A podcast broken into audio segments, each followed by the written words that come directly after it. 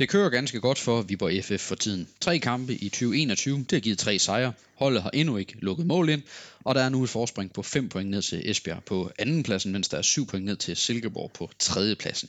Så det ser altså rigtig fint ud for Viborg FF, sådan helt aktuelt. En af forklaringerne på, at øh, det går så godt, og at det ser så godt ud, det er, at øh, defensiven den fungerer som den skal. Og en af årsagerne til, at øh, defensiven fungerer så godt, han hedder simpelthen Mads Lauritsen. Siden han kom tilbage til Viborg øh, før den her sæson, så har øh, han altså været stærkt spillende, og han har dannet et rigtig stærkt makkerpar i det centrale forsvar med Lars Kramer. I den her udgave af Viborg FF Update, der skal vi tale om Mads Lauritsen. Der er nemlig kommet den glædelige nyhed, at øh, han nu også er på kontrakt i klubben i næste sæson. Og dermed så lige nu også lige et øh, velkommen til øh, VFF Update, og velkommen til dig, Christian Hall. Tak for det. Vi skal jo som sagt tale med Lauritsen. Øh, den nyhed, der, der tikkede ind her for et stykke tid siden, om at han altså havde øh, forlænget sin øh, aftale med Viborg FF, og det er noget af det, vi taler om her i begyndelsen af podcasten. Senere i podcasten, der skal det handle om uh, Lukas Lund. Vi har et interview med den uh, unge målmand, som jo efter næsten 18 måneder udenfor er vendt tilbage til sin, uh, sin plads i målet. Det skal vi også tale om, og, og så er der som sagt interview med Lukas Lund. Og så skal vi til allersidst, der skal vi selvfølgelig også tale om den her rekordstime, som vi på FF er ved at, uh, ved at sætte sammen. Uh, hvis det lykkes at undgå at tabe i Skive fredag aften, så er det altså en ny klubrekord, men det er også noget, vi vender uh, sidst i podcasten. Men øh, lad os komme i gang. Øh, og, og her til at starte med, der, der skal vi jo øh, der skal vi vende Mads Lauritsen, og det at, øh, at han jo altså har forlænget sin aftale med, med Viborg FF. Øh, hvis du sådan, øh, nu, nu vi har jo begge to set en hel del kampe i den her sæson, øh, hvilke ord vil du sætte på øh, den præstation, som Mads Lauritsen han har lavet, siden han kom tilbage til Viborg FF? Jamen jeg vil først og fremmest sige, at det har været rigtig flot, og så har det været voldsomt stabilt på den gode måde. Øhm, øh, det, det er overbevisende i, i det meste af det, han, han har foretaget sig på banen. Udstrålet stor ro, og øh, ja, har generelt simpelthen øh, overbevist om, at, øh, at det er ham, der skal, der skal satses på i midterforsvaret sammen med, med Lars Kramer. Så øh, rigtig flot af, af Mads Lauritsen, vil jeg sige. Sådan helt kort. Ja, man kan sige, at, at, at han har jo måske været lige nøjagtigt det der tandhjul, der har manglet for, at maskineriet skulle køre rigtig godt, fordi det er jo ikke fordi, der er skiftet voldsomt meget ud i VFF-defensiven. Principielt så, så er det jo de samme spillere, som var der i sidste sæson, hvor vi kunne se, at det, altså, der undskyld udtryk, der pissede jo mål ind hos Viborg FF i perioder af sidste sæson. Øh, men efter Mads Lauritsen han er kommet, så er det som om, at han, han, har, han har fået det til at klikke lidt mere. Øh, og jeg kan huske, vi jo før jul, før nytår i hvert fald, talte også lidt om det her med, at, at en ting var, at Mads Lauritsen er en rigtig dygtig forsvarsspiller selv. Han er sådan en, der klirer rigtig meget, og han er forsvarsspiller med stort F. Øh, han kommer i vejen for meget, og han øh, først og fremmest koncentrerer han sig om at, at ekspedere bolden væk fra, hvor der, det kan, der kan blive fare på færre. Det er det, han gør men han har også været, været dygtig til at gøre sine medspillere omkring sig gode. Altså han har jo, øh, han spiller jo imellem, man kan sige, Christian Sørensen og Lars Kramer. Jeg synes Christian Sørensen, defensivt er det ikke sådan, at vi så tit i den her sæson har siddet og kigget, at øh, der har været problemer defensivt hos den her meget, meget offensivt betonede vensterbak. Og man må sige, Lars Kramer, som også i sidste sæson gjorde det godt, men han er jo bare blevet endnu bedre i den her sæson, hvor han har fået Mads Lauritsen ved sin side, og måske en, som, øh, som kan dirigere med ham, fordi Mads Lauritsen er også meget, meget verbal. Han taler også meget. Så jeg synes, at det man bemærker med ham, det er, at han har sådan har været, han har været en katalysator og tandhjul, der har, der har gjort spillerne omkring sig øh, bedre også, udover at han selvfølgelig selv, som du siger, også har, har været bundhammerne stabil og har gjort det rigtig godt selv. Så, øh, så jeg synes jo bare, at det, det, det virker, det virkede næsten for oplagt, at, øh, at det skulle virke til, at det var ham, vi på FF hentede, men, øh, men altså, jeg, jeg sidder med en tanke om, at han, han, han har været bedre, end jeg har turde håbe på. Altså, jeg, øh, han, vi, vi sad jo og tænkte, okay, men altså, hvor meget kan Mads Lauritsen flytte? Er det ham, der, der kommer? Øh, kan jeg huske, vi, vi snakker om i sommer. Men altså, er du også sådan lidt overrasket over, hvor god han egentlig har ja. været, hvor meget han betyder? Ja, på en måde er jeg faktisk. Altså, der er heller ikke, ingen tvivl om, at, øh, at klubben var jo også, øh, eller ledte jo også efter en, en central forsvarsspiller mere. Det var jo også noget af det, ja, noget af det vi snakkede om, at, at der var lige brug for at styrke midterforsvaret endnu mere, fordi Altså, man, man vidste jo godt, at Mads Lauritsen havde nogle kvaliteter, men, men måske tvivlede man også lidt, efter han havde tabt sin plads i Vejle. Og så hentede man jo Lorenzo øh, Gordinho ind, og øh, der er der ikke nogen tvivl om, at, at han var hentet til klubben for, for at spille, altså for at, at skulle spille sammen med Lars Kramer, det, det, er, det er jeg ganske sikker på. Men så skete der bare det, at Mads Lauritsen, han, øh, han toppræsterede, og øh, så var der bare ikke nogen grund til at skifte ud, og nu står vi så i dag med, og sige, at nu er det jo Mads Lauritsen, der er øh, i hvert fald klart foran øh, Godinho, og, og selvfølgelig skal spille sammen med, med Lars Kramer. Og det er jo, men jeg, jeg kunne jo, altså man kunne jo godt have tænkt sig det scenarie, at måske at en Mads Lauritsen havde fået en uh, karantæne, øh, som følge af gule kort, måske lige efter at Godinho var kommet til klubben, og så havde Godinho fået chancen, og så havde han leveret øh, fremragende, og, og så havde Mads Lauritsen måske blevet på bænken, og så havde vi siddet det der og, og, og tænkt, jamen det er ikke... Øh, det er da ikke sikkert, at Mads Laursen han, at han forlænger med Viborg, fordi han ikke kommer til at spille ret meget.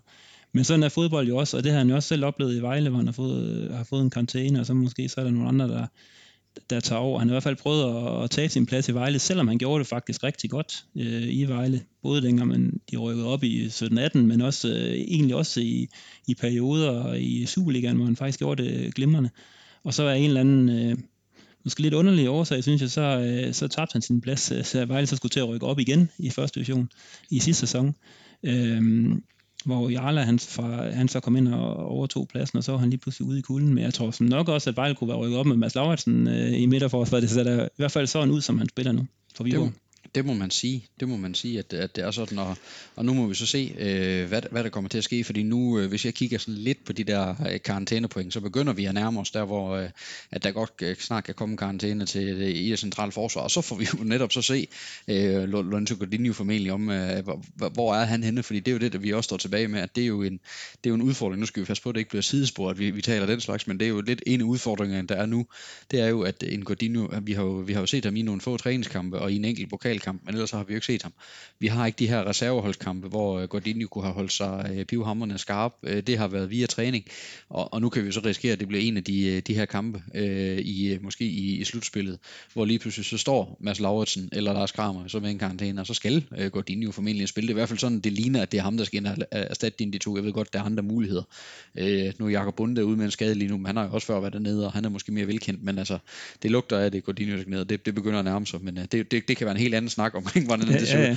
Lad os holde os til det her omkring uh, selve forlængelsen. Altså, han har jo øh, forlænget sin kontrakt, og det, øh, det, det, det stod jo også skrevet i Sol, Mål og Stjerne, at øh, selvfølgelig skulle Mads Laursen forlænge sin kontrakt, og vi har jo måske også gået undret os over, hvorfor skulle det tage så længe, øh, fordi det var jo ret tidligt, det var tydeligt, at, øh, at han var god, og det var også øh, ret tydeligt, at Mads Laursen jo også kom til Viborg, øh, og havde, havde lyst til at blive her i, øh, i mere end øh, en enkelt sæson, så hvor han jo var på leje fra, fra Vejle. øh, og så var der selvfølgelig den besvindelighed, at Viborg jo reelt set først måtte snakke med ham efter nytår, fordi øh, han, er, han er på kontrakt i Vejle indtil, indtil sommer, og, og så øh, har kontraktudløb der. Øh, men, men nu er der så sket det, at man har lavet den her forlængelse på et, øh, et enkelt år, sådan at han også er her i sæsonen øh, 2021-2022 er, er Mads Lauritsen. Altså først og fremmest, hvad tænker du om hele den her måde, at det er blevet en stykke sammen med først en lejeaftale, og så lidt sent en, en forlængelse, øh, som er kommet på plads nu? Jamen jeg tror da godt, at vi på FF vil have skrevet en længere aftale med ham. Det kunne jeg jo sagtens forestille mig, men jeg tænker egentlig, det er meget klogt af Mads Lauritsen at, at kunne lave en, en etårig øh, forlængelse, også belært af erfaringen om, at det kan gå stærkt i fodbold, og man, man hurtigt øh, kan miste sin plads.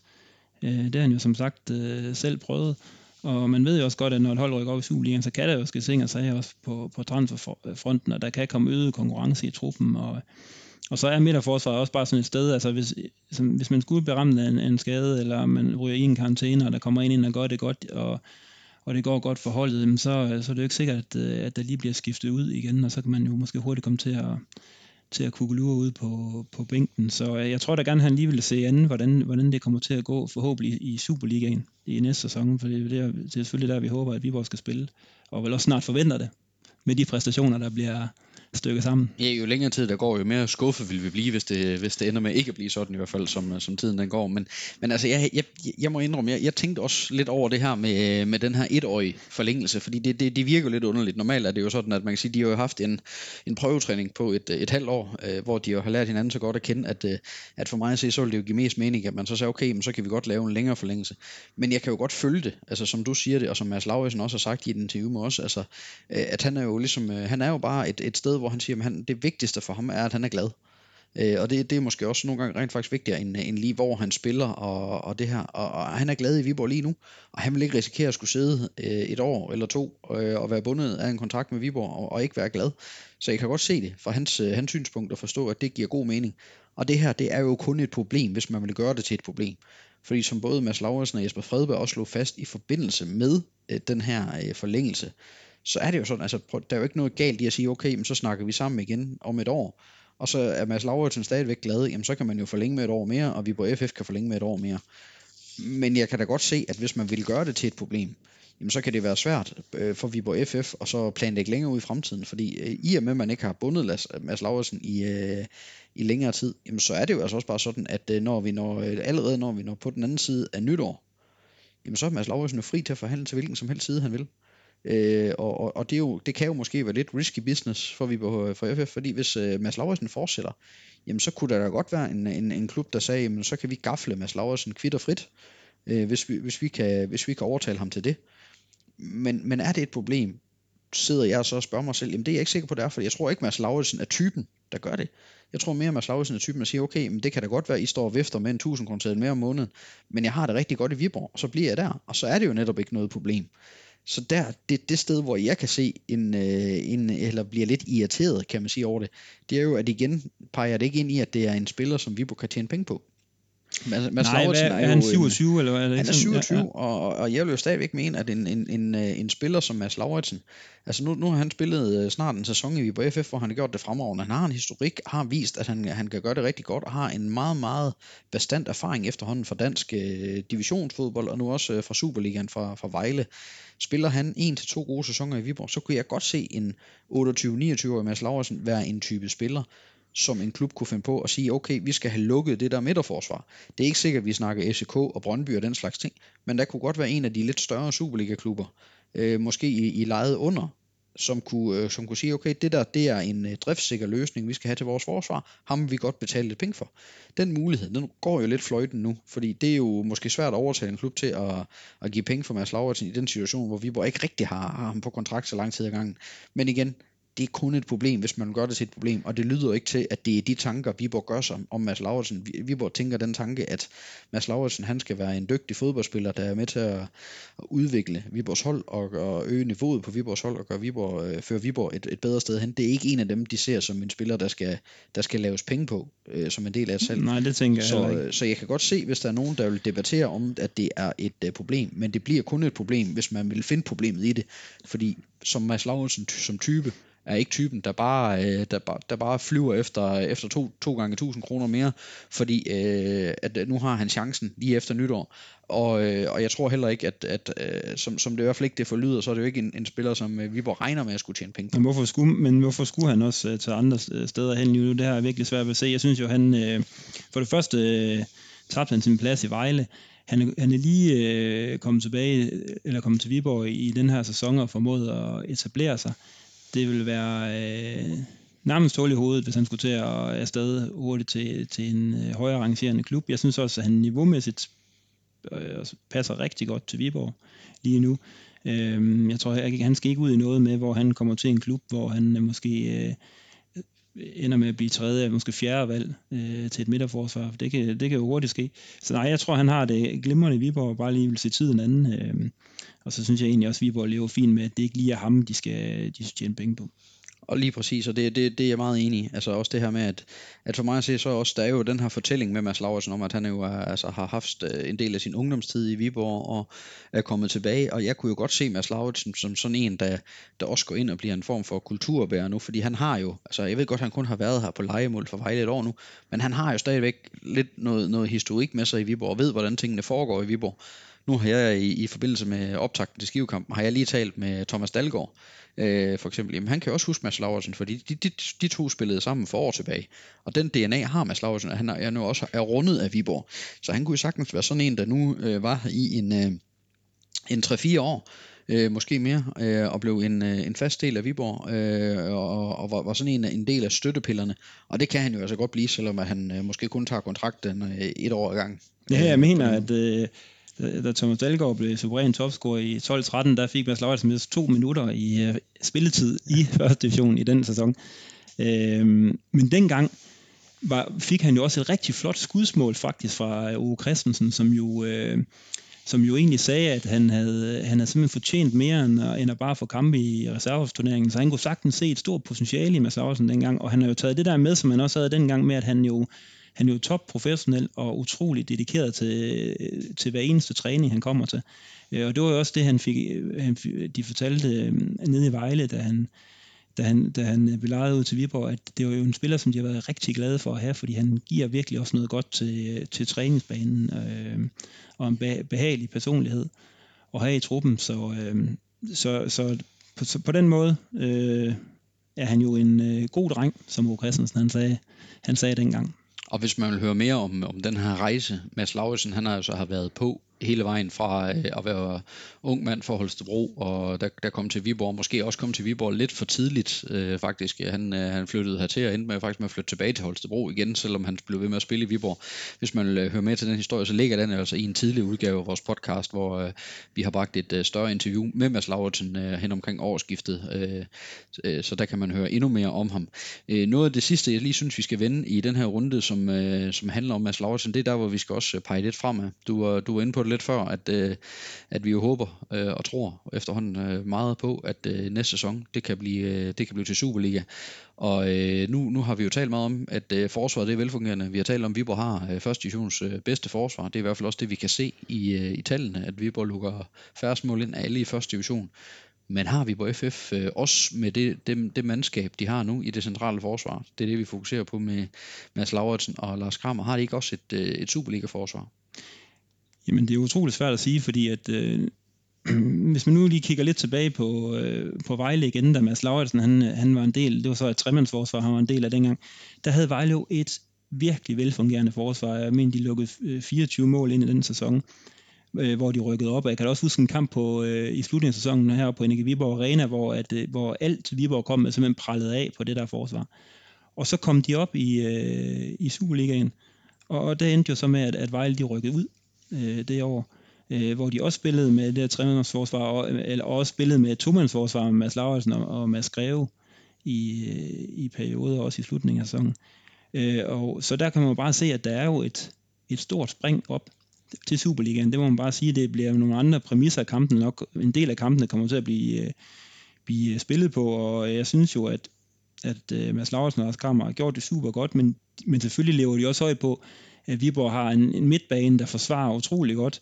Øh, man har nogle baks, hvor modstanderne meget sjældent kommer ned bag om dem, så øh, Mads Lauritsen og Lars Grammer skal forsvare med, hvor de ikke har bolden foran, så det er trods alt noget sværere, øh, når, man, øh, når man skal det. Øh, det, det. Det skal Viborg ikke så meget, og, og man kan i hvert fald se de kampe, der har været nu her mod Hvidovre og Vendsyssel, hvor at øh, modstanderne bare pøser lange bolde med det samme frem øh, mod frontkæden. Altså, det forsvarer Mads Lauritsen og Lars Kramer usandsynligt godt. Det er ikke midlet og planen, hvis man skal vinde over Viborg. Øh, så øh, så der, øh, der kan tingene jo ændre sig i, i Superligaen, men, øh, men igen, Mads Lauritsen har, har før vist, at han godt kan spille på et, et ret højt niveau i Superligaen. Lars Kramer er, er på vej frem, bliver også kun bedre. Så, så helt skidt øh, i forhold til Superligaen, synes jeg ikke, bestemt ikke, det ser ud med den nuværende øh, bagkæde. Nej, øh, meget enig. Jeg synes jo også, at det, man, der ser ud til, at man er ved at bygge, det er, at man, man er også ved at bygge det der fundament, der, der skulle være stærkt nok til at holde det. Også fordi, jeg synes jo, at øh, den her relation, der er mellem Lars Kramer og Mads Lauritsen, hvor de to, de, øh, de gør hinanden bedre, det, det er jo den, jeg håber, man bygger videre på, fordi som du selv siger, Lars Kramer er på vej frem. Han er stadigvæk en yngre spiller, vi skal huske. Altså er han fyldt 21, eller så det er jo, det er jo, det er jo den ja, stil, han er, han, han, han, at han er i. Øh, og han er jo en spiller, som, som jeg selvfølgelig, er det lidt en eksamen og en test for ham, at han øh, forhåbentlig kommer til at op, og skulle spille, spille Superliga. Men han er mere tryg nu, end han var for et år siden. Både fordi han har fået flere kampe, øh, men også fordi ved siden af ham står der altså mand, der har prøvet det, og som han kan læne sig op af, og som dirigerer ham. Det gør det også lettere for Lars Kramer at vokse, og derfor tror jeg, at det bliver vigtigt i forhold til næste sæson, at vi på FF holder fast i den her relation mellem de to, øh, sådan at, at du har et stabilt Superliga-forsvar. Jeg, jeg er ikke sikker på, at det vil være til gavn for nogen, hverken for Mads Lauritsen eller Lars Kramer, eller, eller nærmest for vi på FF, hvis man går ud nødvendigvis skal sige, okay, jamen, nu skal vi lige bygge et forsvar, så nu henter vi en eller anden øh, forsvarsspiller mere. Det er jeg ikke sikker på, at det nødvendigvis bliver bedre af, også fordi de to spillere er ved at have spillet mange kampe sammen. Så jeg synes, at man er ved at lave en god, Øh, en, en god øh, hvad kan man sige, et godt fundament til, at man har det her forsvar, som også godt kan være et Superliga-forsvar. Og netop som du siger, ja, det har været nogle gange forudsætninger har været, at der er nogen, der har pædet langbold frem i panden af dem, og og det her. Men, men faktisk har det jo også været sådan her sæson, at i de kampe, hvor Viborg har været under pres, der har Viborg forsvaret sig bedre. Blandt andet fordi de to her jo så går i det her forsvarsmode, hvor man netop går tæt ind under mål og bare koncentrerer sig primært om at få bolden væk. Og det kan jo godt være en situation, som vi øh, kunne forestille os, at Viborg vil komme mere i i Superligaen, at man gør det, fordi det har de jo vist, de kan. De kan stå lavt også og, og forsvare sig ganske habilt, øh, de her to gutter. Så, så jeg synes, det ser spændende ud, også, øh, også set med Superliga-briller.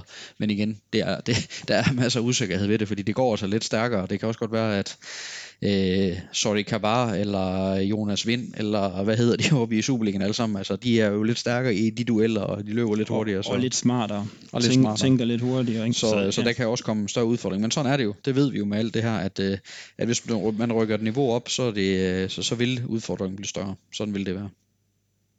Ja, men jeg, jeg, jeg, jeg er enig, jeg synes det også, at øh, altså, med udgangspunkt, så er det, så er det dem, man, man skal fortsætte med, og øh, medmindre man selvfølgelig kan se, at der er, et åben, at der er nogle åbenlyse mangler, som gør, at, vi, at, at der skal simpelthen skal hentes en, en bedre spiller ind, men, men dem, har, dem kan jeg ikke lige umiddelbart uh, Nej, de er svært at se, se lige nu. Ikke Måske også, ja. vi har snakket lidt om uh, selvfølgelig hurtigheden og så videre. Uh, og så Lars Kramer er ikke den hurtigste spiller, men men han kompenserer så på, på andre måder. Men det, så, det er så også det, jeg synes, han er blevet bedre og bedre, også med uh, Mads Laversen ved siden af sig til, at, at det, det er ikke så tit, man ser den, altså man ser ham, fordi han er jo så placeret rigtigt, blandt andet fordi, at Mads Laversen måske placerer sig rigtigt i forhold til ham, og får ham til at stå de rigtige steder også. At, at, at jeg synes ikke, det er ret tit, vi ser Lars Kramer, der skal ud og, og redde sig selv for en, uh, en løbeduel, uh, når man gør det så. Nej, men det hele skal jo hænge sammen, og man kan sige, at skelettet omkring de to, skal jo også være, skal jo ikke begynde at, at ryste og falde fra hinanden. For så bliver det lige pludselig mega svært at være central forsvarsspiller. Så kan du være nok så god, ikke? Altså, ja. Øh, så, så, så man skal selvfølgelig også, det hænger også sammen med, hvor gode er baksene hvor gode er, øh, er, er midtbanen øh, til at forsvare, når man kommer over i Superligaen. Så, så øh, ja, de gør ikke godt alene. Det ser, det ser ganske lovende ud, også sådan set med, med Superliga-briller i hvert fald også. Og, og jeg tror da, at øh, vi, vi to er ikke de eneste, der er rigtig, rigtig glade for i hvert fald, at øh, Mads Lauritsen han bliver her i, øh, i mindst et, øh, et års tid endnu efter den her forlængelse. Men øh, det var den nyhed, og som øh, vi nu har fået vendt og drejet lidt, og, øh, og, og, øh, og det er vi glade for. Øh, en anden ting, vi er glade for, det er det, vi kommer til nu. Det er nemlig, at øh, Lukas Lund er tilbage i Viborg FF's mål. Øh, lidt senere så bringer vi jo et interview med Lukas Lund, som, øh, som, ja, som, som har været lidt en, øh, et, et smertensbarn, kan man sige, hos øh, Viborg FF. Altså, fordi historien er jo kort, at han, øh, han vandt endelig, efter nogle års tilløb, vandt han jo endelig pladsen i målet. Fik sin debut, i øh, dengang Jakob Næstrup fik sin debut, sin debut øh, i sommeren 2019. Øh, stod pivhammerne godt i tre kampe. Så tog han til Skive, stod Pivhavner godt, men endte med at blive skadet, blev korsbåndsskadet den kamp. Jeg kan huske, det var, det var vist dig, der overdækte den kamp, at, uh, hvor Lukas Lund blev skadet. Ja. Øh, og så, var, så var, var det jo sådan, at Viborg FF jo lynhurtigt sagde, jamen prøv at Lukas Lund, han er vores målmand. Det er ham, der skal være første målmand i Viborg FF. Og derfor har man sådan groft sagt gjort det, at man i 18 måneder har holdt pladsen varm til Lukas Lund øh, ved hjælp af forskellige lejede målmænd, i, øh, som har været engelske U21-landsholdsmålmænd, islandske U21-landsholdsmålmænd, og så et par enkelte gange til Andersson. Så har man egentlig holdt pladsen varm, fordi man har gået og ventet på, at Lukas Lund vender tilbage. Det er han så nu.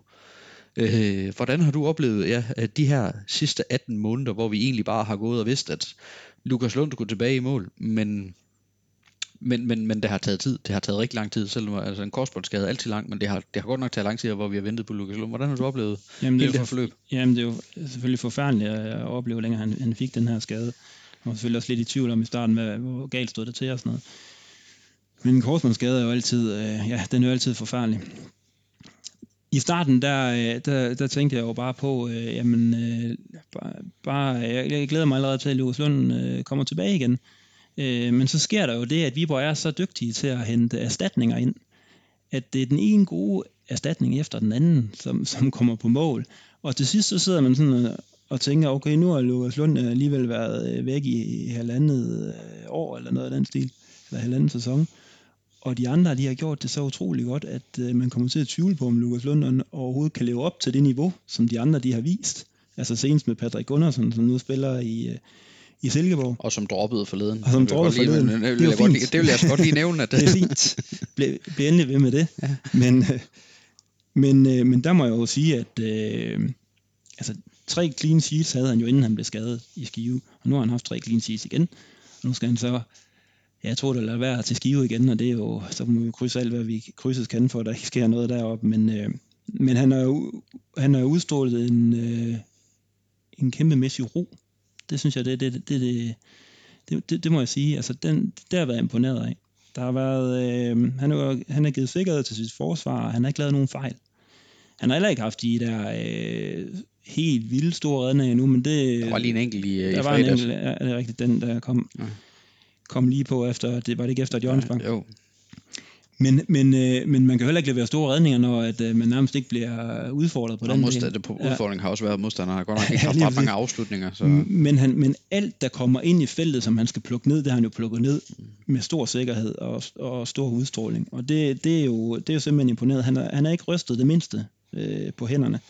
Så øh, indtil videre øh, rigtig flot øh, comeback af Lukas Lund. Jeg har jo også, øh, man kan sige, jeg har også fulgt Lukas Lund lidt tæt her de sidste 18 måneder, og prøvet på, i hvert fald så, så tæt som nu kom, fordi der har jo været lange perioder, hvor vi ikke har set ham, fordi han jo ikke har været, øh, været en del af det, det daglige liv på træningsbanen, og, og det her, men, men jeg har været så heldig, at for et års tid siden for eksempel, så var jeg med på, øh, på træningslejr i, øh, i Tyrkiet, hvor vi var FF og var dernede, og der var Lukas Lund også med, selvom at det var ikke sådan, at han ligefrem var, var tæt på et comeback på det tidspunkt, men øh, han skulle med derned alligevel til Tyrkiet, øh, og der så jeg ham jo også både på træningsbanen, og, og jeg havde også lejlighed til at interviewe ham ved den, øh, i den forbindelse. Og, øh, og, og lidt, jeg kan godt lide det, du siger, det der med, at han udstrålede den der ro. Jeg, jeg vil også øh, toppe det med at sige, at jeg synes, han udstrålede en, en modenhed, og en, en, øh, en, simpelthen havde en, en, en sund holdning, en sund kultur til det, fordi han havde fået vendt det til noget positivt. Altså i stedet for at gå og selv og, gøre, og gokke sig selv i hovedet, det kunne jeg godt forestille mig, at man gør som en 19-20-årig målmand, over hvor ærgerligt det hele var, at nu var han lige på vej til det, han har drømt om, lige siden han, øh, han begyndte at spille fodbold, øh, hvis nok over i Overlund et eller andet sted. Øh, nu har han lige nået dertil, øh, og, og så blev han bremset i det øh, på grund af en skide skade. Det kunne man godt gå længe og ærge sig over, og virkelig komme ind i en negativ spiral og være, have negative tanker, men han var faktisk ret hurtig, fortalte han til at begynde at se positivt på det. Jeg siger, okay, men han, er, øh, han, han brugte faktisk ordet, at han, at han prøver at betragte det som at have blevet givet en gave. Øh, og det er så det, vi får se efter, om, om var det en gave, fordi han har, han har bygget sin krop op på en anden måde nu. Han har fået, øh, fået haft mulighed for at træne, sådan han egentlig fysisk er en skarpere og stærkere målmand, end ham, der stod der i øh, 2019. Øh, det der dedikerede arbejde med at gøre det, det kunne man også bare se på træningsbanen, øh, eksempelvis nede i Tyrkiet. Der blev altså godt nok arbejdet igennem med, sammen med fysioterapeut Lars Møller med, med nogle øvelser, og, og en, en imellem så så det altså ud til, at øh, Lukas Lund han arbejdede nærmest hårdere end, end de målmænd og de spillere, som, øh, som var- var ventet ned, som stod lige foran et comeback. Øh, så så, så på, det, på det tidspunkt kan jeg huske, der var jeg sådan meget, okay, det der, det ser altså lovende ud, og det virker også lovende, det Lukas han, øh, han fortalte om. Men omvendt så har man jo også, så har jeg også nået at haft den der tvivl om, blev det nu også godt? Fordi når man så hele tiden hører, at, at Lukas er ikke helt klar endnu, jamen så bliver man til, okay, er det fordi, der er noget i kroppen, der ikke rigtig kan holde til det, eller hvad er det? det man kan ikke undgå at få de der tvivlsspørgsmål. Men indtil videre har det jo så bare vist sig, at det, det har jo bare været et øh, tålmodighedsspørgsmål, om man også har nået at få bygget ham helt op. Og, øh, og jeg skal ærligt indrømme, at jeg også rystede lidt på hånden, dengang jeg siger, okay, jamen, han har ikke stået 4-5 reserveholdskampe i efteråret, og dermed er han klar til at overtage efter Patrick Gundersen her efter, øh, efter nytår, og han har jo stået nogle få træningskampe, det er det. Øh, hvor meget rust var der efter 18 måneder uden øh, turneringskamp? Jamen det har bare vist sig, at der nærmest ingen rust har været.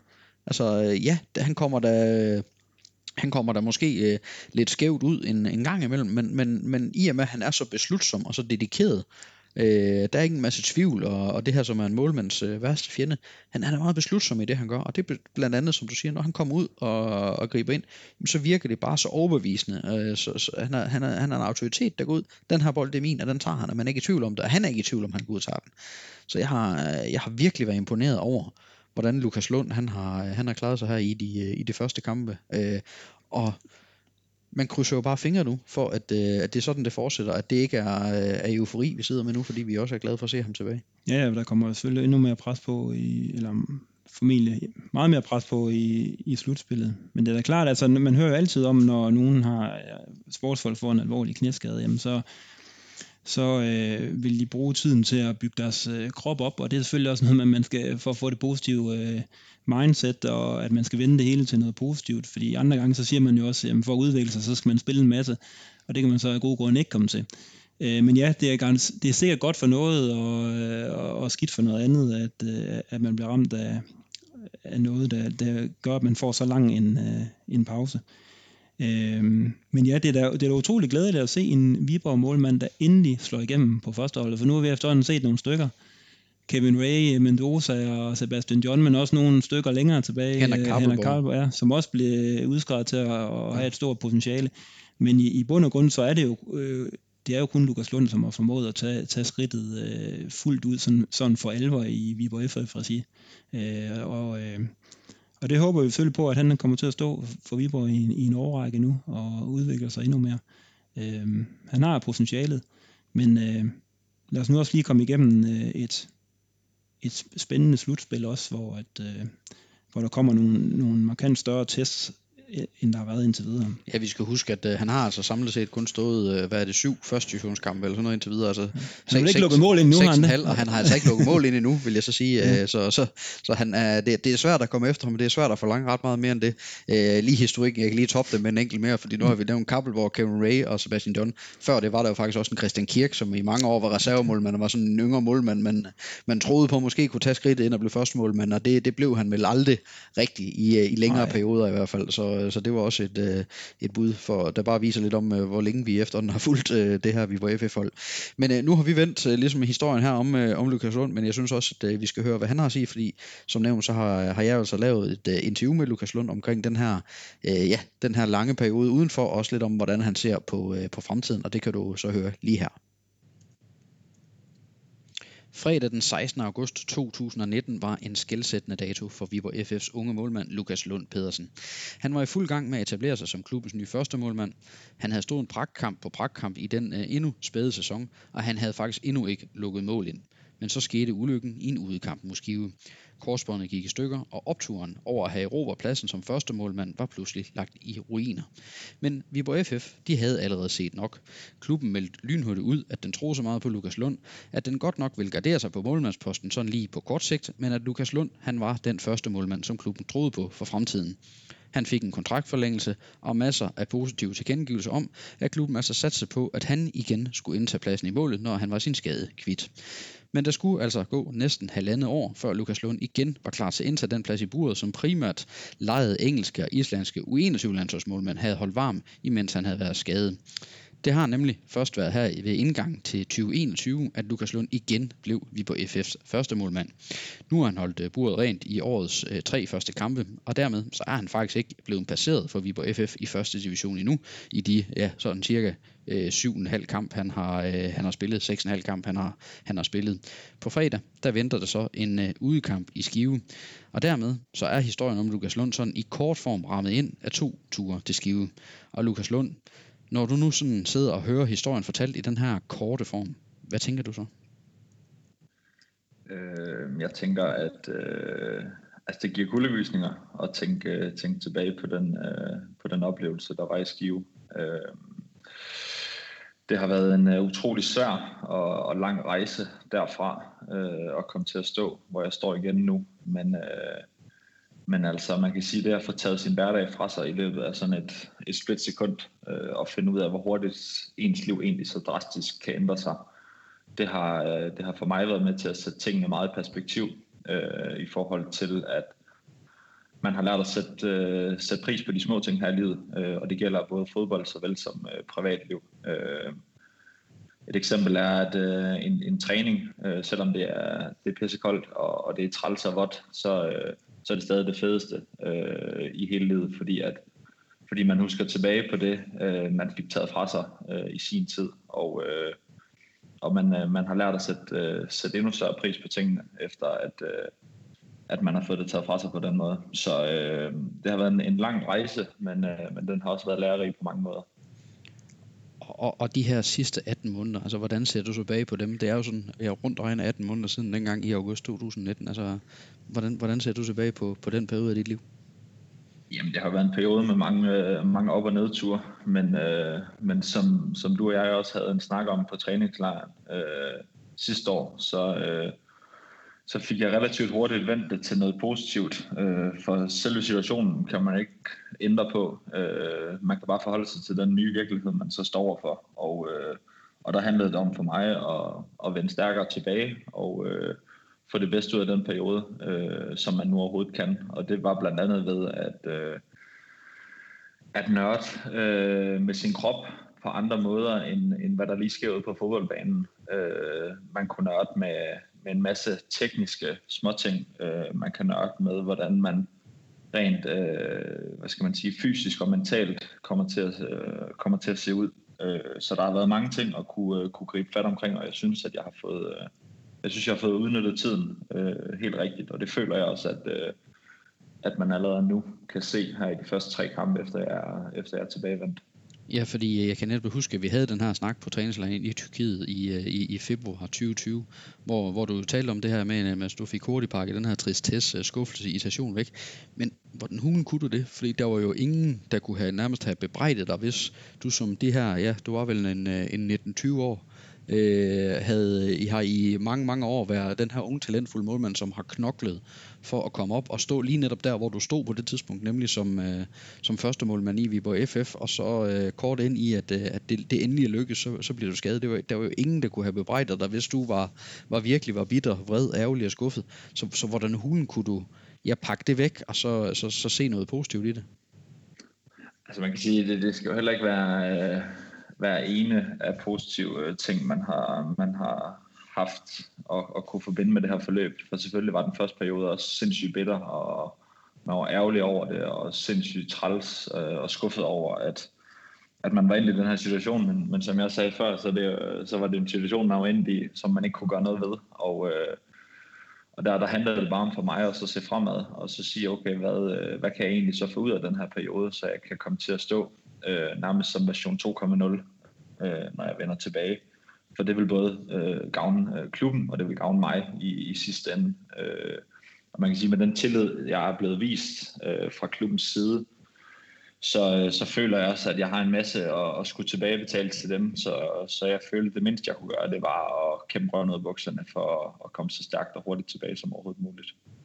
Og hvad er det så? Altså, man lærer jo altid, at det er det, vi møder, og, og der er jo et ord, der hedder, at uh, modgang gør stærk. Altså, hvad, hvad har den her periode så gjort ved dig som, ja, som fodboldspiller og som menneske? Den her modgang, som du oplevede tidligt i din karriere, kan man sige?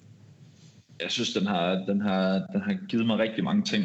Øh, man kan sige, at øh, jeg har gennemgået en, en stor udvikling, fysisk og psykisk. Øh, jeg føler mig meget mere fit, end jeg gjorde, inden jeg blev skadet. Øh, jeg føler en langt større modenhed og udstråling, øh, specielt på banen, og øh, jeg føler mig, mig taktisk og teknisk dygtigere, øh, end jeg gjorde, da jeg blev skadet.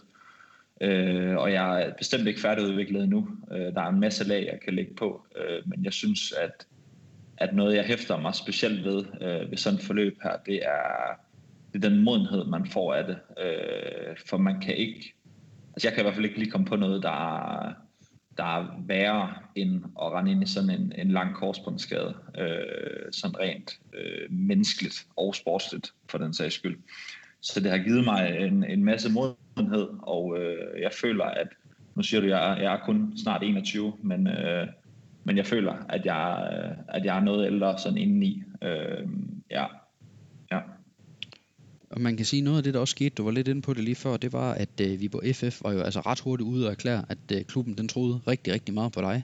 Og, og det gik heller ikke ret længe før, at du jo også øh, faktisk fik en, øh, en kontraktforlængelse, på trods af, at du var, du var skadet på det tidspunkt. Og det er jo altså også på trods af, at du jo reelt set kun havde stået de her 3-4 divisionskampe, og så også et øh, par pokalkampe før det. Den her tillidserklæring, altså hvad betød den for dig? Altså, den har betydet alt. Øh, alfa og omega for mig har også været, at jeg nåede at spille de 3-4 kampe, fordi ellers så havde både min motivation og øh, hele virkeligheden set helt anderledes ud. Fordi så tror jeg ikke, at der havde været den... Øh, så tror jeg ikke, der er blevet givet den tillidserklæring, som, øh, som der er blevet givet. Men som du også selv siger, så er det jo med respekt for de knap fire kampe, jeg nåede at stå, så er det jo ikke øh, just særlig mange, øh, hvor jeg har nået at bevise mit, mit værv på den måde. Så man kan sige, at, øh, at at de satser så meget på et egentlig uforløst potentiale, det, det skylder jeg dem en kæmpe taknemmelighed for, og, øh, og vi gør alt for at, at kunne betale, til, betale det tilbage på et, øh, på et tidspunkt, og, øh, og det starter jo allerede nu. Men har sådan en tillidserklæring, og det at, at den troede på, at du nok skulle komme tilbage, har den ikke også lagt sådan et, et ekstra pres på dig? Øh, igen føler jeg, at, øh, at jeg har fået venten til, at, at det ikke skulle være et pres, men mere bare en endnu større motivationsfaktor for at, at vende stærkere tilbage. Øh, ja, altså selvfølgelig har det været, øh, selvfølgelig har det været nogle, nogle store sko, jeg skulle udfylde, øh, når jeg vendte tilbage, fordi at de foregående øh, keeper, de har gjort det sindssygt godt, og, og holdet også. Øh, men jeg har egentlig bare set det som en, øh, et skulderklap og en, øh, en tro på, at, øh, at de virkelig troede på, at jeg nok skulle kunne løfte opgaven, når jeg vendte tilbage sådan set i lys af den, den tro, som, øh, som klubben den har, den har vist på dig, øh, og som klubben har på dig. Hvilke tanker gør du så om det her med, at, at nu viste det sig, at, øh, at, at forløbet blev altså så langt, at det var jo næsten tre halvsæsoner, du var væk. Altså, hvilke tanker gør du om det, at, at, at det endte med at blive rigtig, rigtig længe, øh, klubben har skulle vente på dig? Øh, altså, hvis jeg har kunne gøre noget ved det, så havde jeg helt sikkert gjort det, men, øh, men forløbet straks og sådan, fordi at, at der kom nogle bum på vejen, og, øh, og igen, så skylder jeg dem bare kæmpe tak for, at de har, at de har vist så stor tålmodighed omkring mig. Øh, ja, de har ved at lege tre forskellige keeper på, øh, på halvandet år, og det er i sig selv rigtig mange målmænd at skulle øh, kunne integrere på kort tid, øh, og egentlig øh, og egentlig kun gjort det for at, øh, at, at, at de skulle kunne vente på, at jeg blev klar. Så øh, ja, altså jeg har næsten ikke ord for, hvor meget jeg, jeg, jeg skylder dem tilbage, og det håber jeg virkelig, at jeg kan, at jeg kan give på et tidspunkt. Og hvordan var det så? Altså jeg kan huske, vi talte sammen også øh, en af de første træninger her i januar, men, øh, men nu er det kommet lidt på afstand, og måske også derfor også lidt mere i perspektiv. Hvordan var det så at stå der her i januar og vide, at, at nu var det altså nu, øh, og så til med at kunne se ind øh, i sådan en halv sæson, hvor, øh, hvor det jo hele helst skal, skal ende med en, øh, en oprykning. Hvordan var det at så stå der og vide det der med, at nu er det nu, Lukas?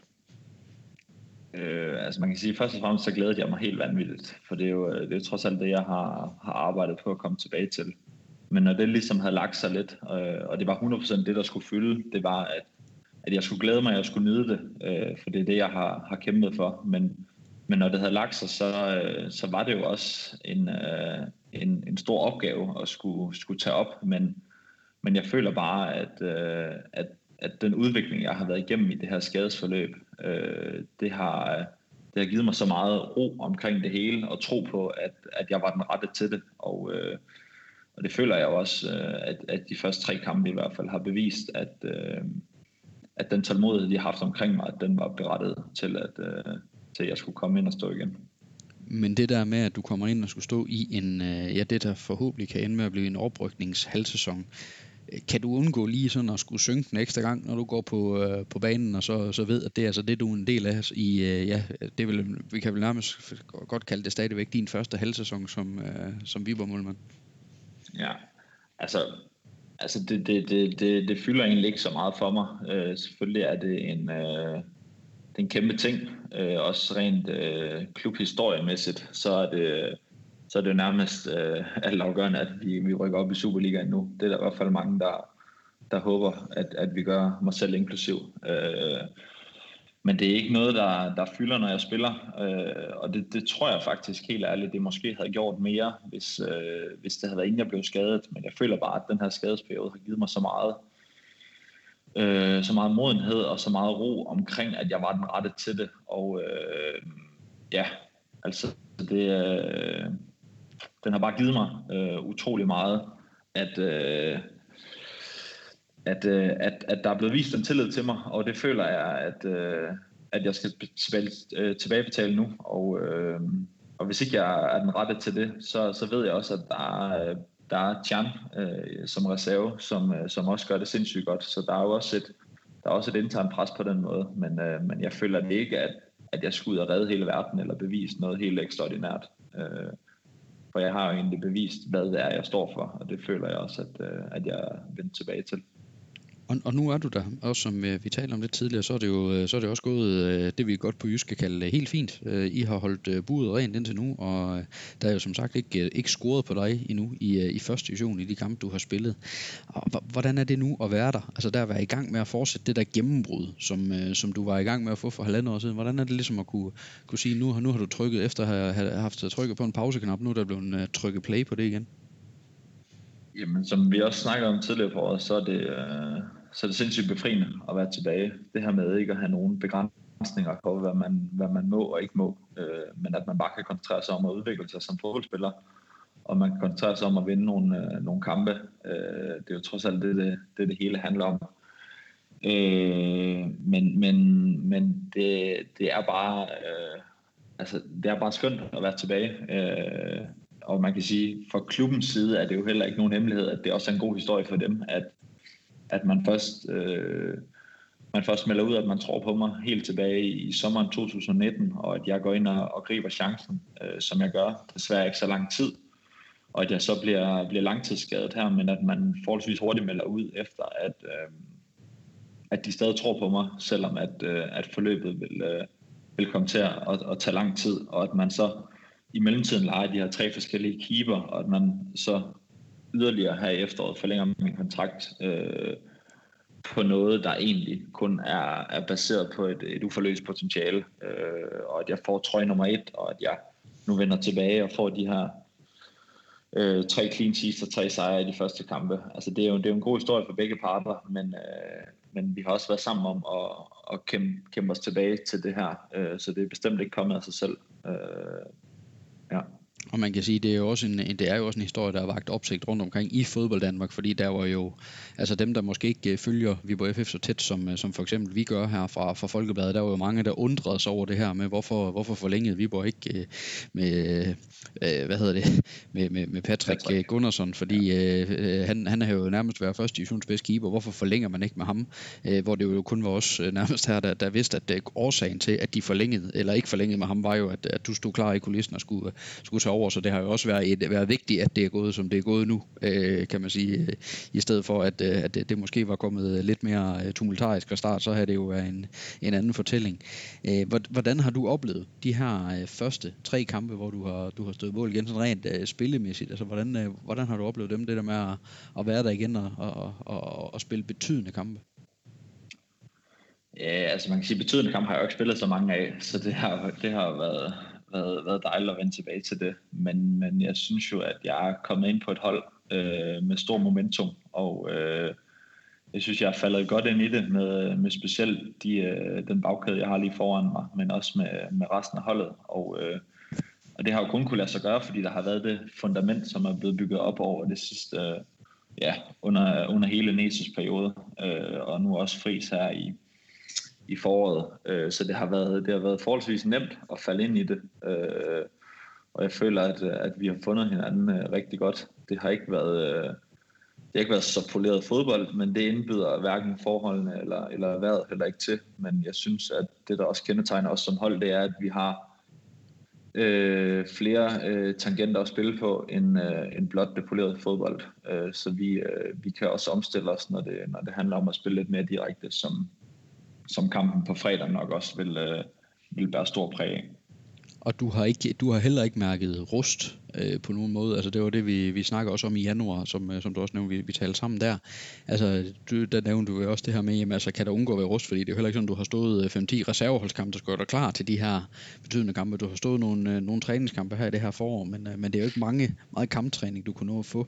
Altså har, du, har ikke, du har ikke selv mærket noget, ja, noget rust, noget der ikke lige øh, sad, som det skulle. Altså det har jeg, ikke, det har jeg faktisk ikke følt. Øh, som du ikke nok siger, så har jeg jo ikke spillet så mange kampe, så det var jeg jo selvfølgelig lidt spændt på, hvordan, øh, hvordan timing lige så ud, hvad det angik. Men, men jeg har jo trænet øh, det meste af, af efteråret, og det ved jeg godt, det er ikke det samme som at spille kamp, men det giver dig trods alt en hel masse øh, kontra, hvis ikke man træner. Øh, så, så der har jeg jo fået lagt en, øh, en god stamme, synes jeg, at kunne bygge ud fra, og så har det jo egentlig bare været været at få så mange øh, kampe, og derfor var jeg også glad for, at vi havde så mange træningskampe, som vi havde, fordi det gav der, det gav der mulighed for at få nogle spilminutter. Øh, men jeg synes ikke, jeg synes ikke, at, øh, at der har været sådan en, en helt vanvittig rust, der skulle bankes af. Altså, der vil altid være lidt, men det, øh, det tænker jeg også er meget normalt, når man har været ude så lang tid. Nu kan man jo sige, at øh, de sidste 18 måneder, der har, der har dit mål primært været, det har været at nå hertil, hvor du er nu, nemlig at komme tilbage og stå for Viborg FF og være fit og være så skarp som overhovedet muligt. Og dermed så er det jo også tid til, at man kan sige, at den her periode, den skal, den skal lægges bag dig, og så skal man se lidt fremad igen. Altså, hvad er så dine nye mål? Og nu ved jeg godt, nu siger du selvfølgelig, at det er at rykke op øh, i Superligaen med Viborg FF øh, her til sommer, og det, øh, det er der ingen tvivl om. Men, men sådan helt personligt, hvad er, hvad er dine nye mål så nu? Altså, øh, hvor det er gået fra at være, ja, at, at nu skal jeg tilbage og være fit og være første mål, men hvad, hvad er det nye mål, som, som du så sætter dig nu? Øh, det er at bevise over for, for mig selv over for klubben, at, at de beslutninger, de har, de har truffet det sidste halvandet år, de har været fuldt berettiget. Øh, jeg føler, at jeg skulle have klubben sindssygt meget, og, øh, og det vil jeg det vil jeg virkelig forsøge at betale tilbage, og øh, helt kortsigtet, så er det jo, at, øh, at vi rykker op i Superligaen nu her til sommer, og så at, øh, at vi får etableret os godt derop, og så, øh, så er det vel altid en drengedrøm, at man, øh, at man kommer videre øh, til udlandet på et eller andet tidspunkt, og forhåbentlig så, øh, så vil det også ske ved et salg, hvor, at, øh, hvor at klubben kan få nogle, nogle penge ind for mig, men, øh, men det, er, det er langt ud i fremtiden, så lige nu det handler det om at, at bevise, at, øh, at jeg er den rette til at stå derinde, og så at vi skal op i Superligaen. Og nu skal man jo tro, du har siddet og læst i det manus, jeg har forberedt, fordi du er næsten i gang med at svare på, øh, på mit næste spørgsmål. Fordi der skulle jeg spørge dig efter, altså, om den her oplevelse, du har haft de her 18 måneder, så, hvor der har været trykket på pauseknappen, om den har sat dig tilbage i forhold til, til de drømme, som du har som, øh, som ung målmand. Altså, fordi du er jo trods alt stadig kun øh, en så ung målmand, du fylder først 21 år her senere på den her måned her i, i, i marts.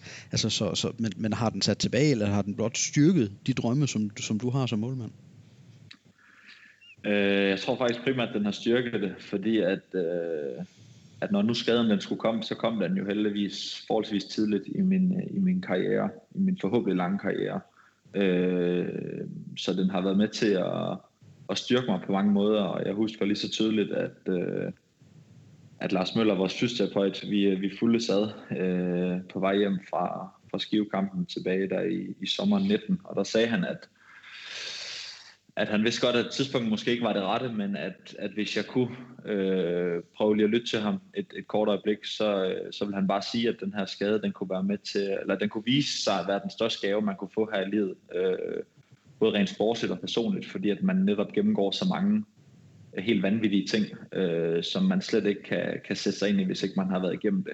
Så den har, den har bestemt været med til at, at styrke mig øh, på mange måder, både rent, øh, både rent fysisk og psykisk.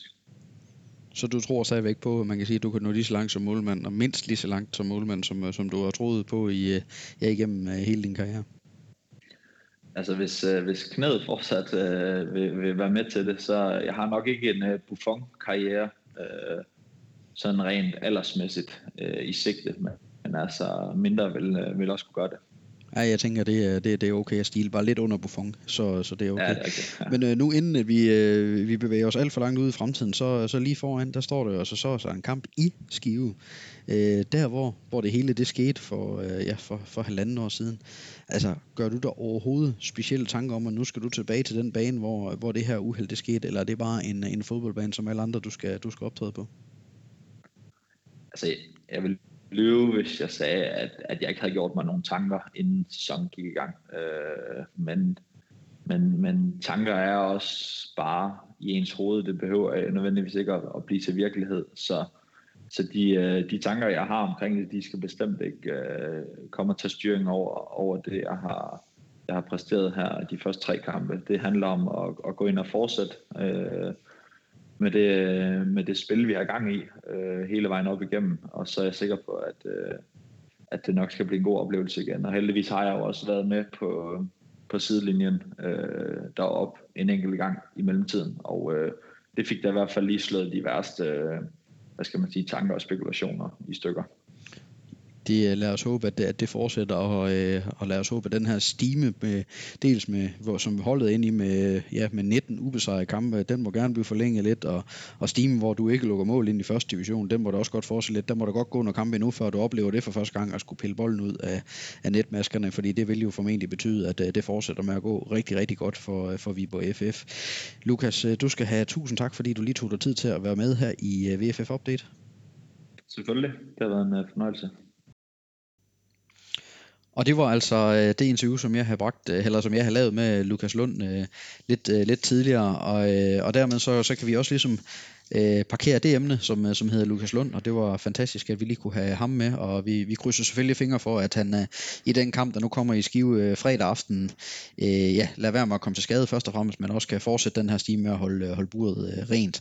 Men øh, jeg synes også, vi skal drage øh, samtalen over på det, der hedder stimer, fordi vi kan ikke rigtig øh, forbigå i tavshed, at vi på FF altså, ser ud til at være i gang med noget, der er historisk. Det er, øh, lige nu er man på 19 første divisionskampe i træk, uden at have tabt. Sidst man gjorde det, det var i sæsonen 2012-2013, hvor øh, man med, øh, med under Ove Christensen havde en sæson, hvor man øh, gik fra midten af efteråret, og så næsten hele sæsonen ud, hvor det også blev til 19 kampe i træk, uden nederlag, og så endte man altså med at rykke op. Øh, ja, man tabte jo faktisk først, man dengang først, man var rykket rykket op, op, og man tabte ja. en udkamp mod HB Køge. Ja. Og, og, og den her stime, den er jo helt vild. Det var den dengang, og det er den nu. Og nu har vi på FF altså fredag aften chancen for at toppe den. Vil jeg så sige, man kan altså sætte klubrekord, hvis man, øh, hvis man undgår at tabe til bundholdet skive. Altså, øh, det er jo helt vildt. Og så i, i det, som vi alle sammen vi har kaldt den, første, den stærkeste første division nogensinde. Ja, det øh, må vi jo så se, om, om, om den så reelt set er. Men i hvert fald kan man, fordi så må man i hvert fald sige, så har vi på FF det historisk stærkeste hold i, i første division, hvis, hvis det er tilfældet. Fordi at, øh, og man kan sige, at der er tre hold, der har skilt sig voldsomt ud. Det er vi jo ikke vant til Nej, overhovedet. Men det er altså sket i den her sæson. Øh, og det er da lidt øh, tankevækkende, når man ser på nogle af de andre øh, trupper. Man kan jo bare tage sådan nogen som Kolding, ikke? der har forstærket holdet. Synes jeg, der er sådan væsentligt øh, Øh, i forhold til sidste sæson, men jo slet ikke kan få det til at køre. Øh, men det må jo være alt muligt kredit til, til Viborg FF og, og Esbjerg og, og Silkeborg, som virkelig har, har skilt sig ud. Men ja, det, det er da imponerende at, at levere sådan en steam, og så også fra, fra første kamp. Altså, øh, det er jo lige for, at øh, jamen, det er jo urealistisk at, at gå igennem sådan et grundspil øh, som øh, ubesejret. Og det ville jo være helt vildt. Ja, og det, men det begynder jo også altså, at nærme sig nu. Jamen, altså det, det, man har tilbage, det er en ja. udkamp mod bundholdet Skive. Det er en udkamp mod bundholdet Kolding. Og så er, det, så er det selvfølgelig den her hjemmekamp mod Esbjerg. Det er det, der er tilbage af grundspillet for Viborg FF lige nu. Og så, så man kan sige, det er lige pludselig ikke langt væk at, at gå øh, ubesejret igennem øh, et grundspil. Og det vil jo være fuldstændig vanvittigt, hvis det kan lade sig gøre af Viborg at, at gå igennem det. Øh, og, og ja, øh, der har været medvind der har været nogle kampe, hvor det lige så godt kunne være blevet til et nederlag. Altså, jeg tror, der var en HB Køge-kamp på øh, Energi Viborg Arena, hvor det ikke var ret langt fra, at, øh, at den kunne være et med et nederlag, men så endte det med, at øh, Christian Sørensen han baskede et frispark ind til sidst, og så, så endte kampen uafgjort. og der har været andre gange, hvor man har været lidt ude i gyngerne. Altså, man kunne godt have været bagud en 3-0 nede i Silkeborg, men endte med at vinde 2-1. og Altså, det har der været, men, men man må også bare give kreditten at, at det er, Viborg har været et hold, der hele tiden har formået at holde sig ind i kampene, og så har man bare altid haft evnen til at få tingene til at tippe, sådan at de, de faldt Viborgs vej til sidst, enten ved at man får udlignet, eller ved at man har øh, fået, øh, fået vendt øh, nogle, øh, nogle trælse ting til sejr. Det, det har Viborg haft den der fantastiske evne i år. Og, og, og, og jeg, øh, altså, jeg har jo prøvet at efterspørge det først fra Jakob Næstrup, og nu også ved Lars Friis, og det er jo svært at komme ind, altså finde ud af, hvad er det lige, de evner? Fordi det kan jo ikke, det kan jo ikke være held. Det kan ikke være held, når man øh, i, i så mange kampe formår at gøre det. Det kan ikke være held. Selvfølgelig er det, er det, øh, har man tur i den, men det handler jo også i bund og grund om, at Viborg har øh, noget substans. Det handler om, at Viborg har nogle typer, der har nogle afgørende kvaliteter. Og det handler også bare om, at det er et hold, der virkelig har en moral, der gør, at man også kan ændre. Øh, øh hvis det ser lidt skidt ud, så kan man skrue op på nogle ting. Øh, og det, og det, øh, det kan jeg ikke mindes at have set et hold, der, der har virket så svært at slå, som Viborg virker lige nu. Det er også derfor, jeg sidder og siger, at det er ikke urealistisk længere, at Viborg går, går ubesejret, for jeg har svært med næsten at se, hvem af de tre hold, der kommer nu, der skal kunne slå Viborg. Det kan godt være, at Viborg sætter point til, men jeg, ikke, altså jeg kan næsten ikke se hverken Skive, Kolding eller Esbjerg slå Viborg. Nej, sådan er det jo, når det har været så godt så længe. Men ja. jeg kan, altså Jeppe Grønning har jo flere gange snakket om, at Viborg de skulle løfte øh, bundniveauet. At det, var, det var simpelthen det, der var, der var vigtigt. Og det er jo så det, man, man må sige, at, at holdet har, har gjort i den her sæson. Men, men det er da også lidt vildt at, at være ubesejret i 19 kampe, og så, og så kigge sig over skulderen, og så se, okay, det kan da godt være, at, øh, at Silkeborg er 7 point efter, og Esbjerg er 5 point efter. Men altså, så er de jo heller ikke længere væk. Altså, Nej, reelt set kunne det, skulle, ja, burde det næsten være afgjort nu, jamen, altså, det med, den stime, altså, det, altså, og det er det, der er så øh, ja, lige forfærdeligt, skulle jeg næsten til at ja. sige, fordi man kan også, øh, der kan også komme det scenarie, at Viborg går ubesejret igennem øh, grundspillet, men så er de bare ikke på den sikre side endnu, og de går ind og taber det hele i slutspillet, og det vil jo være sindssygt egentlig, at, at have et hold, der måske går ubesejret igennem grundspillet, og så alligevel ikke rykker op. Og Viborg har været så tæske uheldige igennem øh, efterhånden mange sæsoner, hvor det er de små marginaler, der har gjort, at Viborg ikke har rykket op i Superligaen, og det vil så næsten ikke være til at bære, hvis det skulle ske igen, men det, det håber vi selvfølgelig, eller at det ikke sker. Nej, der er, en, der, er grund, der er en grund til, at jeg er blevet gråhåret. Det er jo blandt andet formentlig alle de her det. kampe, hvor det har ligget på vippen, og så ja. er det endt med ikke at falde Viborgs vej. Altså. Men jeg synes, det jeg også synes, der har været så vildt den her sæson, det er, fordi hvis man kigger tilbage på den sæson øh, 14-15, der var Aue var træner, hvor Viborg havde den her øh, helt vilde defensiv, og kun tabte to kampe, øh, der lukkede man i snit lidt lidt, øh, men kun lidt færre mål, end Viborg har, har gjort indtil videre. Og der havde man jo også nogle vilde stimer med 13 kampe, ubesejret til at starte med, og så efterfølgende, jeg tror det var en kamp, man, man tabte, og så havde man 16 bagefter. Det var, det var jo også vildt. Men, men, i, men i, i det her tilfælde, der formår Viborg jo at score så mange flere mål, end man gjorde dengang under Aarhus. Så det er jo begge ender af banen. Ja, fordi at, den at, sæson, den kan man sige, ja, det var Aue, Aue havde så også suverænt øh, første divisions bedste trup, og den formåede han via en masse power at være så stærk, at den var næsten umulig at slå, men, ja. men jeg husker, jeg mener, jeg husker rigtigt med, at vi også spillet ret mange kampe uafgjort i den sæson. Ja, det er faktisk ret. De øh, vandt 17 og spillede 14 uafgjort. Ja, så ja. de spillede ret meget uafgjort, og, det, og det, det, der synes jeg bare, at man har været mere suveræn i år. Altså man kan sige, at Viborg har spillet fem kampe uafgjort indtil nu i den her sæson. Øh, og, og det gør det jo så også bare endnu mere skrækkeligt, at man ikke er længere foran. Men altså, det, jeg, jeg oplevede som om den her sæson, at man, man være mere suveræn, selvom Aue måske på, i den sæson havde et bedre, et mere suverænt mandskab i første division. I den her sæson er det som om Viborgs mandskab er godt, men, men så meget bedre er det jo ikke end mange af de andre. Der er også mange andre gode mandskaber. Ja. Øh, og så havde man også den sæson, hvor der var en vis Ivorianer, som for øvrigt er kommet tilbage til Viborg nu, Det er det. Og derfor var, som ja, egentlig, præcis. der var han nøglen. Fordi ja, der var og det var meget mere, det er nu er det jo meget mere seværdigt det er et hold, Det er et hold nu, øh, ja. øh, der gør det, hvor, hvor i, i, nogle kampe var det jo sådan, at der kunne man godt sidde og kigge en kamp, hvor man sagde, okay, øh, det kan godt være, at de andre ikke kan score på, på Viborg, men kommer Viborg nogensinde til at lave et mål, og det gjorde de så måske, fordi det blev han lavede en eller anden øh, genialitet. I den her sæson, der er det jo langt de fleste kampe, sidder vi og tænker på, det er et spørgsmål om, hvornår Viborg scorer. Ja. Og så ved vi, hvis Viborg får scoret et mål, så er det i hvert fald tæt på, at kampen ikke bliver tabt, fordi de andre scorer sjældent to mod Viborg. Ja, man man, hvis man skal gøre lidt grov, så kunne man jo godt i den sæson, der under over, der kunne man jo godt se, sidde og halvkede sig lidt, og så lige pludselig så, så lavede øh, så det blev noget spektakulært, og så vågnede man lige op og, og rappede og tænkte, okay, det var sgu da mega fedt, og, og så vandt Viborg og spillede uafgjort, men altså, øh, altså der er jo langt flere, øh, altså de har jo langt flere våben nu, Viborg i offensiven, langt flere spillere, der kan byde, byde sig til, øh, og så er det jo egentlig lidt utroligt, at man så lige har sat det bliver også Ja, ja. Altså Igen. Det, det, men han har vi så ikke set endnu. Ja, vi har ikke set ham endnu. Han er, han er desværre ikke, ikke helt spilleklar endnu. Mm. Øh, og, og det er jo så det, øh, som man kan sige, det kan jo så være det er også sådan, at en gang imellem, så øh, hvis man sådan skal sammenligne det med mad, hvis du, hvis du laver den samme ret igen og igen og igen, så kan du godt blive lidt træt af den. Øh, og det er lidt det samme med et fodboldhold. Hvis det er det samme igen og igen og igen, så kan de dels kan, kan, kan, kan det, kommer der ikke det der lidt friske krydderi, og det er så det friske krydderi, der kan komme til slutspillet, hvor man kan sige, en, lige at drøs med en sats det bliver, der kan komme ind. Øh, fordi hvis de andre nu har luret, at øh, Viborgs dødbold, dem skal vi dele dyt med at passe på. Og de har også luret, at det er nok en, en ret dum idé at lade Sebastian Grønning få ret meget plads ind i feltet, fordi så sparker han ind. Og de har også luret, at en gang imellem kommer der en øh, Jakob Bunde øh, løbende ind i feltet på et eller andet mærkeligt tidspunkt. Det er også rigtig svært. Øh, hvis de nu er opmærksom på det, så kan det godt være, at øh, den opmærksomhed, de så skulle have på, at der kommer en, øh, en lille hurtig fyr, der hedder Sars det, det er måske så svært at dække op for. Han kan være det krydderi, som så bryder det mønster, hvis de andre begynder at have læst Viborg, den måde, som, som man spiller på. Så er det jo bare godt, at man kan tilføje noget undervejs i, i sin, i sin simmerret, øh, som, som som øh, helst skal ende med at øh, blive til en oprykning. Så, jeg kan lige tease for en interview, jeg har lavet med Sals til på, der kommer på lørdag, øh, hvor, han, hvor at, øh, han fortæller om at komme tilbage til Viborg, og, og hvordan han sådan har set sin karriere, øh, som jo har været meget, meget øh, mærkelig. Øh, men, og, og der kan jeg da godt afsløre, at han jo siger, at han er, han er lige så god, som han var, øh, da han kom til Viborg som 24-årig. Så, øh, så det glæder vi os til at se. Det, det glæder vi os til. Så tror jeg, at, øh, at så, så begynder de altså at ryste i bukserne i Silkeborg og Esbjerg, hvis, øh, hvis det lige er det. Fordi jeg synes, Viborgs offensiv er ret potent i forvejen, og så, så kan vi lige tilføje en, øh, en sats det bliver, så, så det bliver spændende. Men øh, Christian, jeg synes, at vi er også ved at nå, nå igennem det, som vi har talt om, vi skulle igennem i dag. Vi har fået talt om øh, forlængelse med Mads Lauritsen, vi har haft interview med Lukas Lund, og selvfølgelig vendt hans øh, tilbagevenden til, til holdet. Og så har vi her til sidst også snakket ja, både lidt sats det bliver, og vi har snakket om med den her rekordstime, som Viborg er ved at sætte sammen. Så jeg ved ikke om, er du ved at have, have tømt din blog for, for noter derovre? Der er ikke mere, så ser vi frem til, til fredag og øh, Skive og Thomas Dalgaard.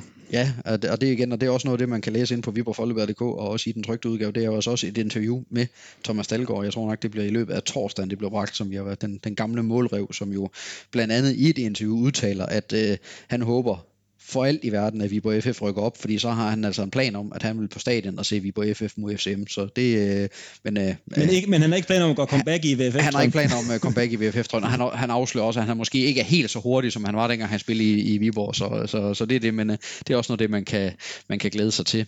Men altså, VFF-sæsonen den fortsætter, og der skal nok dukke masser af relevante emner op, som vi skal have vendt i de her VFF-update-udsendelser. Husk, det er altså nogle udsendelser, som vi håber, at I derude rigtig, rigtig gerne vil, øh, ja, vil byde ind i. Øh, der er sådan nogle øh, små bokse under stort set alle artikler, vi skriver om Viborg FF inde på viborgfolk.dk. Skriv til os via dem. Vi modtager rigtig meget gerne indspark til emner, til forslag til interview, eller hvad I nu ellers skulle finde på derude, så skriv endelig til os. Vi tager imod det hele med kysshånd. Christian, du skal have tak for dine indspark i dag. Selv tak. Og dermed så har jeg heller ikke andet tilbage end at sige tak for nu.